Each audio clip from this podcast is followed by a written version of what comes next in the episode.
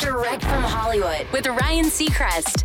R&B singer Summer Walker has seen her star meter steadily rise since her debut mixtape in 2018, but she's just claimed the number one album for the first time with her brand new project, Still Over It, and by doing so, she becomes the first female R&B singer to claim that spot in five years when Solange's Seat at the Table set the mark according to Billboard.